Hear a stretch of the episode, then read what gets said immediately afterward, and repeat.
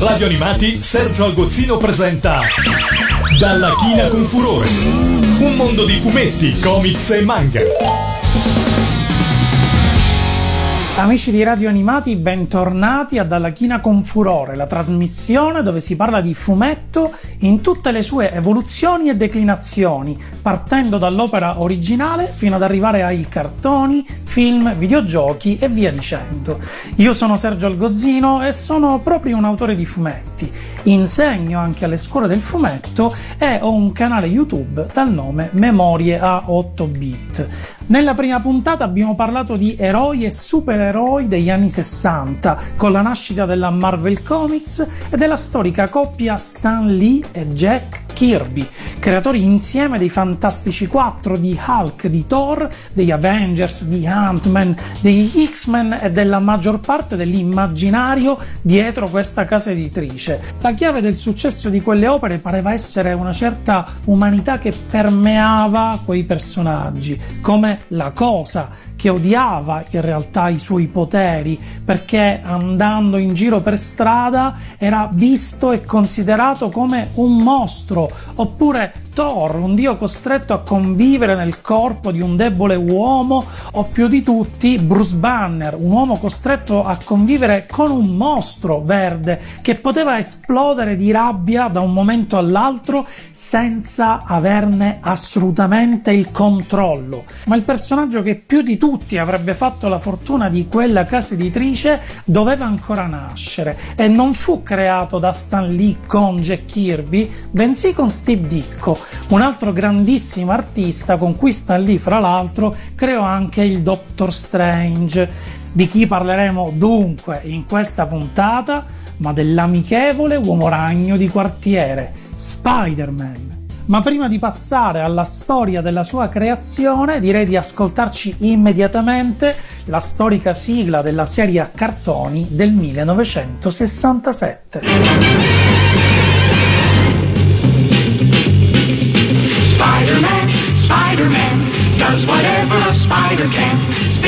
Spins any size, Catch catches thieves just like flies. Look out, here comes the Spider-Man. Is he strong? Listen, bud, he's got radioactive blood. Can he swing from a thread? Take a look overhead. Hey there, there goes the Spider-Man. In the chill of night, at the scene of a crime, like a light, he arrives just in time. Spider-Man, Spider-Man, friendly neighborhood Spider-Man. Welcome fame, he's ignored. Action is his reward to him. Life is a great big bang. Wherever there's a hang, you'll find the Spider-Man. Lavoravano gli autori all'epoca? Stan Lee era pienissimo di lavoro, le testate aumentavano mese dopo mese e non riusciva più a scrivere delle sceneggiature complete da passare ai disegnatori. Si creò allora una sorta di metodo più avanti soprannominato proprio metodo Marvel, dove Stan Lee si limitava a inviare o discutere direttamente con il disegnatore di quel numero un soggetto che avrebbe poi sviluppato il disegnatore per far tornare successivamente le pagine fra le mani di Stan Lee che avrebbe scritto i dialoghi. In questo modo Stan Lee poteva riuscire a scrivere moltissime pagine al mese che erano effettivamente coscritte insieme al disegnatore. Era impossibile infatti stabilire il limite fra l'idea di Stan e la rielaborazione di un Jack Kirby. La sfumatura è così tanto ampia che quindi per noi la cosa più semplice è sempre restare dell'opinione che quei personaggi e quelle storie senza scrittore e disegnatore non sarebbero mai esistite per come le conosciamo. Quando sta ebbe l'idea di Spider-Man, ne parlò con Jack Kirby, come solitamente faceva, che disegnò anche una serie di pagine, ma lì non fu contento e andò da Steve Ditko, autore molto meno estroverso rispetto a Kirby, che aveva un carattere notoriamente piuttosto irruento, ma proprio il carattere di Ditko fu fondamentale per delineare il Peter Parker che conosciamo, che praticamente è il primo emo della storia, sempre triste, sempre solo, costantemente bullizzato, con la zia in fin di morte più di una volta. Le vignette più esemplari sono quelle dove si rammenda il costume dopo un duello. Ecco, un altro elemento importante delle storie di Stan Lee per quella prima ondata di personaggi della Marvel Comics è che si muovevano a New York, mentre i personaggi della rivale DC Comics su tutti, Batman o Superman, si muovevano su città fittizie, Metropolis, Gotham City, per i lettori dell'epoca riuscire a immaginare che dalla finestra avrebbero potuto vedere spenzolare uno Spider-Man era un modo per renderli ancora più partecipi di quelle storie. Spider-Man, Spider-Man, does whatever spider can. Spins a web in his eyes, catches thieves just like flies. Look out, here comes Spider-Man. Bud. He's got radioactive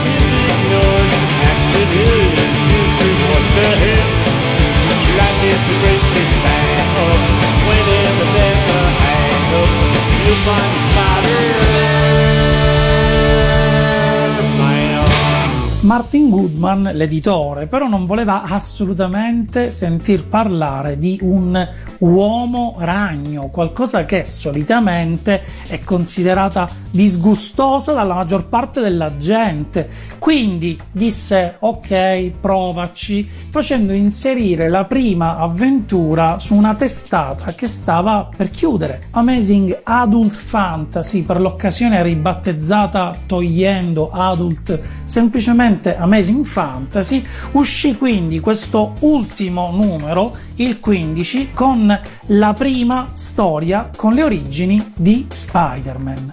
La testata chiuse e nel frattempo arrivarono i dati di vendita sorprendenti, così tanto che convinsero Goodman a far varare una serie tutta dedicata all'arrampicamuri nel 1963. Soltanto i Fantastici 4 infatti in quel momento avevano l'onore di una testata tutta loro, mentre Thor, Hulk, Doctor Strange e tutti gli altri personaggi dovevano barcamenarsi all'interno di serie già esistenti. Direi dunque di ascoltarci la versione italiana della serie a cartoni del 1967.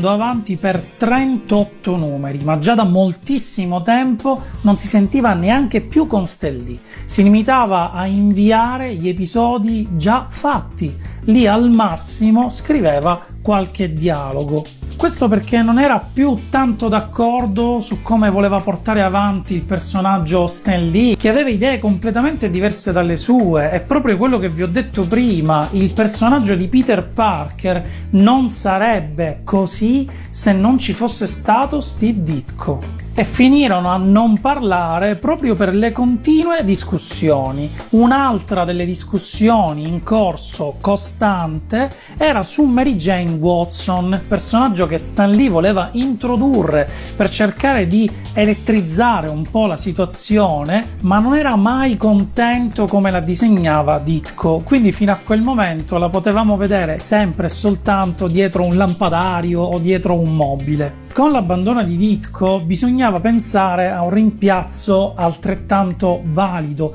ma chi poteva prendere il suo posto? Proprio in riferimento alla questione su Mary Jane, Stan pensò a John Romita, un disegnatore che aveva lavorato spessissimo con lui su storie d'amore e che disegnava delle ragazze splendide che ultimamente era stato messo a disegnare su una testata in quel momento minore per la Marvel, ovvero Daredevil. Lì gli chiese di disegnare apposta una storia dove si incontravano Daredevil e Spider-Man per vedere un po' come disegnava il personaggio. Andò benissimo, i lettori apprezzarono molto la sua interpretazione e così Romita divenne il nuovo disegnatore di Spider-Man.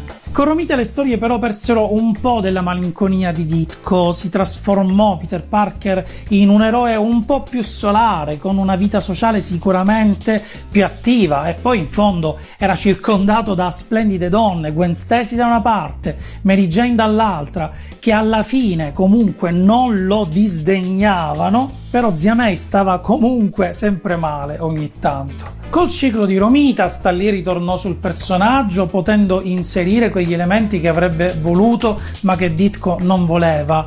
E questo secondo giro andò anche meglio del primo dal punto di vista delle vendite. Con Romita si impennarono ancora di più e resero definitivamente Spider-Man il personaggio della Marvel Comics. Da lì in poi fu una scalata continua al successo, fatta grazie a numerosi team di autori e numerose serie a cartoni, come quella del 1994, che ha un tema meraviglioso, suonato addirittura da Joe Perry, il chitarrista degli Aerosmith.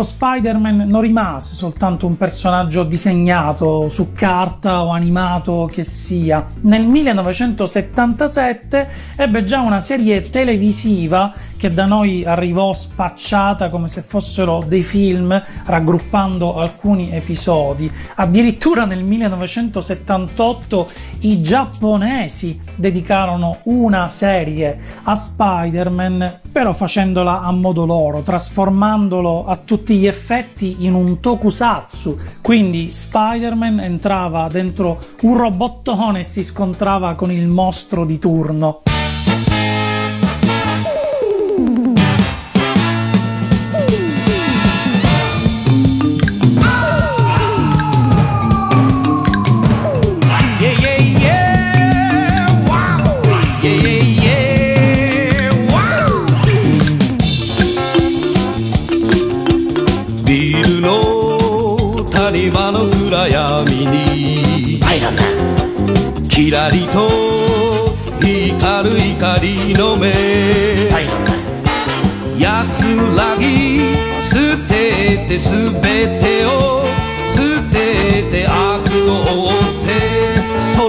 ける。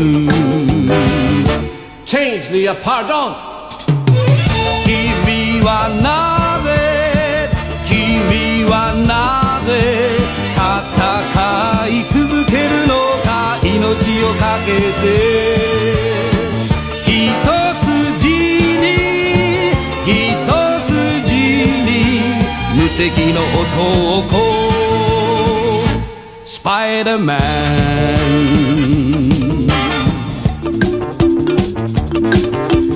夜のし島のハイウェイ。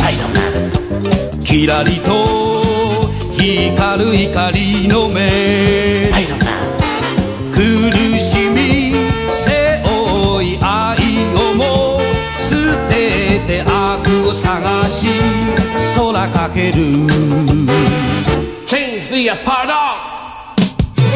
君はな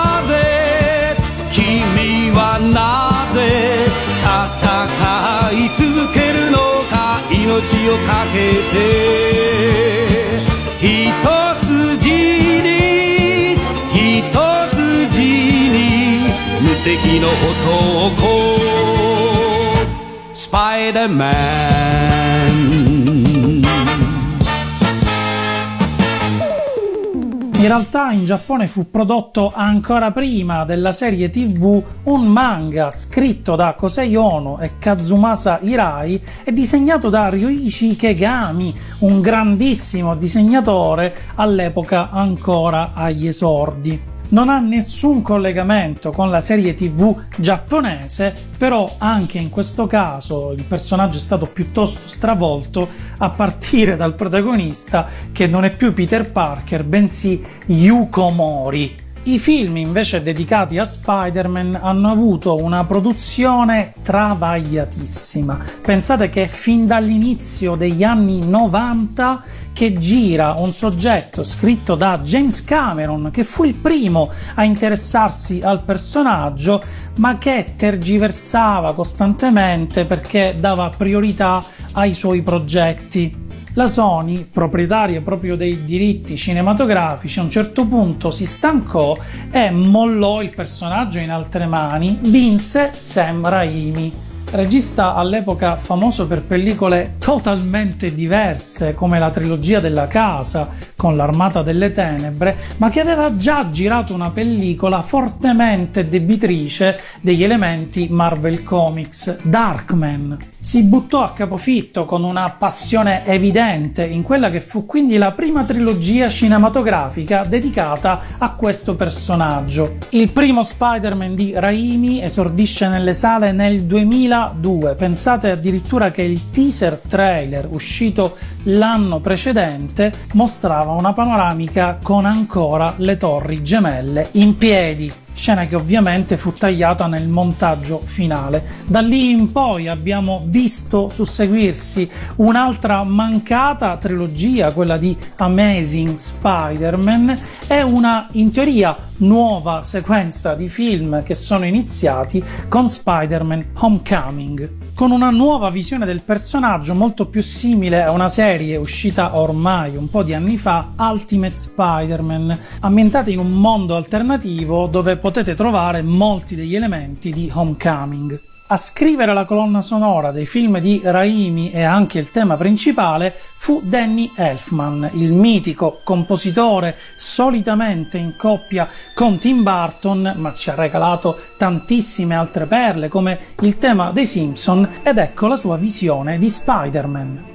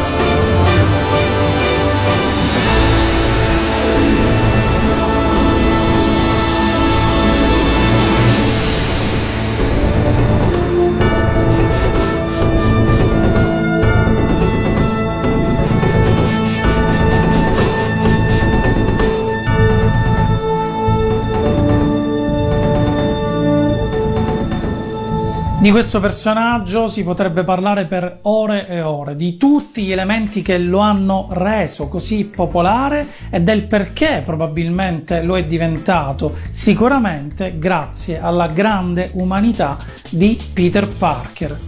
Anche lui con un rapporto contrastante con i suoi poteri, perché da un grande potere derivano grandi responsabilità e quindi deve e si sente costretto ad agire per il bene della città, per il bene del prossimo, spesso e volentieri a scapito della sua vita personale. Spider-Man è l'essenza della formula magica della Marvel di quegli anni che ancora oggi funziona benissimo. E chiaramente oltre che a film, serie tv, serie a cartoni, strisce sui quotidiani ha avuto anche numerosissimi adattamenti videoludici a partire dall'Atari fino alle ultimissime avventure con grafiche strabilianti dove la maggior parte del tempo più che a seguire la storia ce la passiamo, diciamo la verità, a spenzolarci da un grattacielo all'altro. Potrei quindi farvi ascoltare infiniti temi meravigliosi per PlayStation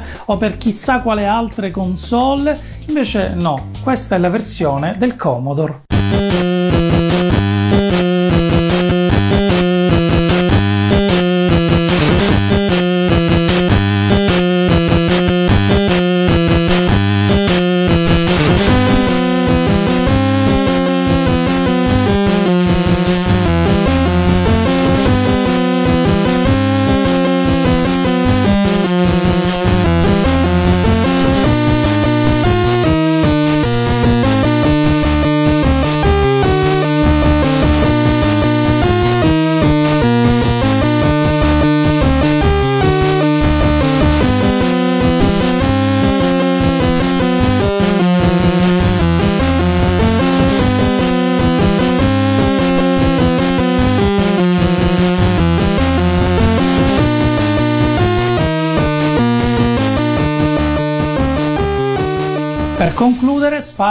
In ambito musicale ha generato tantissime cover del tema della serie TV del 67, i Ramones che abbiamo ascoltato prima o Michael Bublé. Pensate che anche Brian May, lo storico chitarrista dei Queen, ha composto dedicando un brano tutto a questo personaggio.